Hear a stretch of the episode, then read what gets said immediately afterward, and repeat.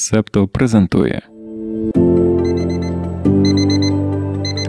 Понеділок, 3 липня 2023 року. Ранкове допіо. Випуск 156. Доброго ранку. Як ми обіцяли, повертаємо ранкове допіо у його звичний формат. Робимо огляд актуальних новин, подій та матеріалів у іноземних медіа. Повертаємо навіть стіки до ранкової кави. А розпочнемо ми з дуже радісної новини. Септомедіа нарешті має сайт www.septo.media. Текстова версія ранкового допіо тепер буде публікуватися там. Залишаємо покликання в описі, запрошуємо знайомитися, а також просимо розповідати у своїх соціальних мережах про появу сайту Септо. Знаєш, ця подія, запуск сайту, спонукала нас озирнутися на перший випуск ранкового допіо. Там в одному зі стіків ми розповідали про восьмигодинний вступний іспит до коледжів у південній Кореї. День його проведення зазвичай є днем державної тиші. Тоді навіть не літають літаки, а магазини зачинені. Минулого тижня телеграф повідомили, що уряд Південної Кореї обіцяє спростити вступний іспит. Що ж стало причиною цієї заяви? Емпатія до абітурієнтів та абітурієнток, перемога здорового глузду, ніт, низький рівень народжуваності. У південній Кореї він є найнижчим у світі 0,78 дитини на одну жінку. Країна вважається одним з найдорожчих місць у світі для виховання дітей. Багато батьків змушені витрачати кошти на освіту, переважно приватну. Вісім з десяти учнів навчаються в приватних школах, відомих під назвою Хахвон, і все для того, аби скласти виснажливі вступні іспити до коледжу. Минулого року південнокорейські сім'ї витратили на приватну освіту рекордні 26 трильйонів вон. Це майже 197 мільйонів доларів, більше 7 мільярдів гривень. У порівнянні з 2021 ці витрати зросли аж на 10%. Спостерігаючи за настільки невтішними економічними процесами, дедалі менше молодих сімей виявляють бажання народити дитину. Саме тому уряд Південної Кореї пообіцяв зробити систему освіти більш справедливою та доступною, і йдеться про дуже конкретну зміну. Відтепер до вступного іспиту вноситимуть лише ті матеріали, які вивчають у державних школах, заберуть так звані вбивчі запитання, які виходять за межі офіційної навчальної програми. Запитаєш, як так вийшло, що іспити не відповідають офіційній програмі? Упродовж років це обґрунтовували тим, що такий підхід, начебто, дає шанс талановитим студентам проявити себе.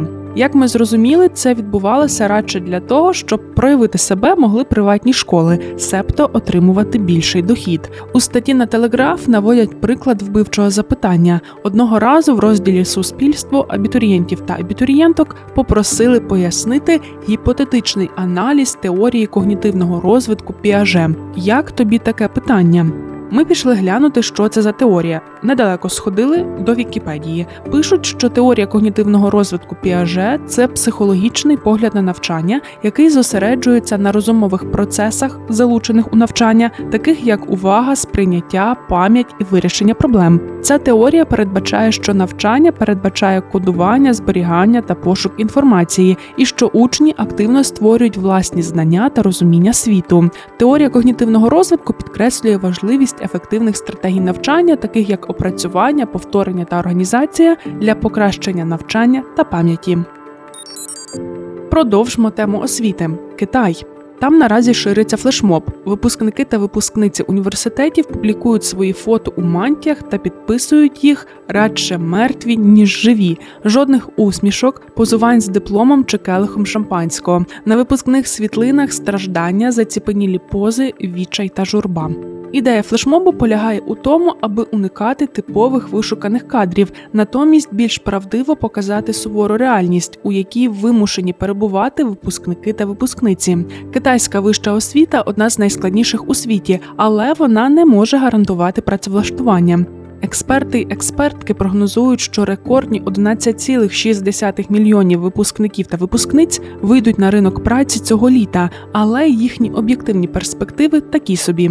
Рівень безробіття серед молоді в містах Китаю досягнув рекордних значень. У травні це було 20,8%. Влітку, ймовірно, цей показник зросте.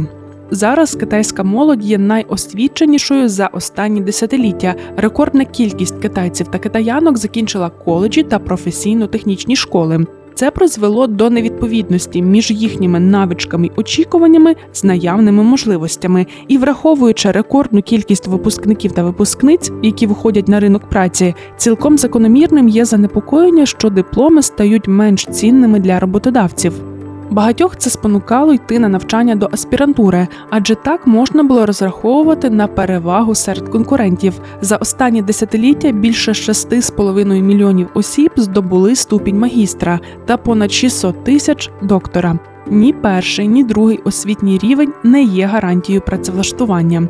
Кажуть, влада Китаю також занепокоєна настільки високим рівнем безробіття серед молоді, щось там намагаються покращити, але нас цікавить інше, коли китайські цензори прикриють моторошний абітурієнтський флешмоб. Якось довго вони Вінні Пуха побороли, невже дозволять такій песимістичній реальності існувати на випускних фото.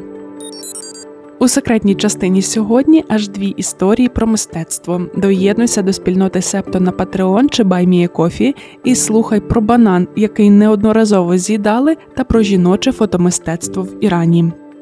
Упс, цю частину можна послухати лише на Патреоні. Доєднуйтеся до спільноти, щоб отримати доступ. Минулого тижня українські медіа та соціальні мережі багато писали про те, що Володимир Зеленський звернувся до Верховної Ради із закликом та підтримкою легалізації лікарських засобів на основі канабісу. Подібну заяву президент робив і минулого року. А дискусії щодо легалайзу в Україні тривають роками. Ще за каденції Порошенка відповідна петиція буквально за декілька днів набрала 15 тисяч голосів. Тоді Уляна Супрун, ВО міністерки охорони здоров'я, підтримала цю ініціативу ініціативу. Ми дуже сподіваємося, що скоро дискусії переростуть у реальне рішення, і закон про легалізацію буде прийнято. Це потрібно на вчора. Медичний канабіс містить канабідіол, який не має вираженої психоактивної дії, тому він не про забави, як дехто вважає, і буквально спекулює на цьому від власного невігластва. Ліки на основі канабісу допомагають зменшити больові відчуття, спазми та судоми м'язів. Їх використовують під час лікування анорексії, ПТСР та тривожних розладів, а також при окремих типах епілепсії, глаукоми, псоріазу, паркінсонізму, розсіяного склерозу. Медичний канабіс також використовують використовують у паліативній допомозі, коли пацієнтів та пацієнток уже неможливо вилікувати, але можливо полегшити їхні страждання. Тому це стид і срам, що ми досі не маємо рішення про легалізацію. Здається, це хороший момент, щоб пригадати тих, хто публічно виступали проти. ОПЗЖ, Юлія Тимошенко і її партія Батьківщина. Слухай цитатку політикині з 2020-го. Вже є план, який неодноразово був озвучений. Це легалізація наркоти. Це акція, яка робиться проти української нації, проти української держави. Тому треба не на потішних опитуваннях про це запитувати у людей. Для таких речей існує референдум. Противники були серед партії Слуга народу, наприклад, Максим Бужанський. Звернення Зеленського позначає вже третю спробу легалізувати медичний канабіс. Форбс пише, що наразі шанси на успіх є вищими ніж раніше. Міністерство охорони здоров'я використовує сильний аргумент, що таке рішення допоможе розв'язати проблему посттравматичного синдрому, яка виникне у багатьох українців через війну. Віктор Ляшко, міністр охорони здоров'я, під час наради щодо створення національної програми психічного здоров'я та психосоціальної підтримки, зазначив, що через війну психологічної підтримки потребуватимуть майже 15 мільйонів людей, з них 3-4 мільйони медикаментозного лікування. Дослідження вчених канадського університету Британської Колумбії, проведене у 2019-му, показало, що вживання канабісу знижує ризик виникнення депресії та суїцидальних думок у людей із посттравматичним стресовим розладом від 4 до 7 разів. Окрім допомоги тим, хто цього потребує, легалізація медичного канабісу відкриває також нові можливості для українського бізнесу. Forbes наводить деякі дані на користь цієї тези. Станом на літо 2022 року в Україні працювало близько 30 компаній, які вирощували промислові коноплі. Загальний обсяг посівів складав майже 4 тисячі гектарів. Собівартість грама медичних конопель у Німеччині пів євро, а в аптеці продається за мінімум 10. Легалізація призведе до відкриття нових робочих місць. Геннадій Шабас, керівник Української асоціації медичного канабісу, звертає увагу на зацікавленість міжнародних компаній, адже легалізація відкриє для них новий ринок збуту. Ці компанії зможуть виробляти в Україні медикаменти і експортувати їх до країн ЄС, бо виробництво в Україні може бути втричі дешевшим. Закриваючи тему економічних можливостей, справедливо буде також згадати і про виклики. Тут очікувано розпочнемо з русні. Найбільш придатним для вирощування конопель є південь України, частково окупований, знівечений підривом Каховської ГЕС. Інший виклик це необхідність інвестицій та часу. Багато також залежатиме від моделі регулювання, яка буде прийнята. Є більш та менш сприятливі опції для розвитку бізнесу, пов'язаного з медичним канабісом.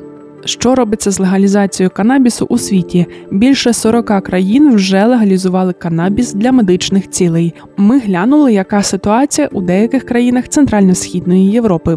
Польща легалізовано з 2018 року для медичного застосування. Зберігання канабісу для рекреаційного використання є незаконним. Що цікаво, марихуану класифікували як наркотик у 1951-му, але лише в 1997-му її зберігання та вживання стало злочином. З 2011 року прокуратура має право на власний розсуд зняти звинувачення, якщо кількість вилучених наркотиків є невеликою. Хорватія, Чехія також легалізували. Словаччина легалізовано лише CBD. Румунія, Словенія, Естонія частково легалізували. У Литві та Латвії заборонено. На цьому закінчуємо тему канабісу в допіо, але зберігаємо надію на легалізацію в Україні. Навіть не так. Переконані, що вона буде. Відкритим залишається лише питання коли. Стіки до ранкової кави про події стисло. Греції нещодавно відбулися парламентські вибори. Перемогла правоцентристська партія Нова демократія. Її лідер Кіріякіс Міцотакіс став новим прем'єр-міністром. Він обіцяє задати новий курс для розвитку країни. Зокрема, хоче взятися за омолодження нації, вирішення економічних питань та розвиток країни в цілому. У Шотландії найвіддаленіший паб країни, розташований на півночі, поблизу озера Лохнес, пропонує безкоштовне пиво для тих, хто пройде до закладу 24 кілометри. Нещодавно Рада Європи проголосувала за чернетку законопроєкту, який пропонує надати національним урядам і спецслужбам можливість легально шпигувати за журналістами, звісно, за умови серйозних причин та достатньої обґрунтованості. Європейська федерація журналістів уже виступила з протестом та заявила, що такі дії зі сторони Європарламенту та Ради ЄС це неповага та наступ на свободу слова. Ще раз нагадуємо, що ми тепер маємо сайт. Ну і дякуємо, що цей ранок починаєш з нами. Це був 156-й випуск ранкового допіо. Його написала я, Дарина Заржицька, редакторка Ангеліна Паращина, продюсер Антон Ткачук, дизайнер Марк Мостовий. Займався медіамоніторингом та робив добірку новин Сашко Монастирський. Він також надає спільноті доступ до повного епізоду. А в соціальних мережах розповідає про допіо Олег Левій. Почуємося. Ви прослухали подкаст Ранкове допіо. Шукайте септо в соцмережах, діліться враженнями та розповідайте іншим.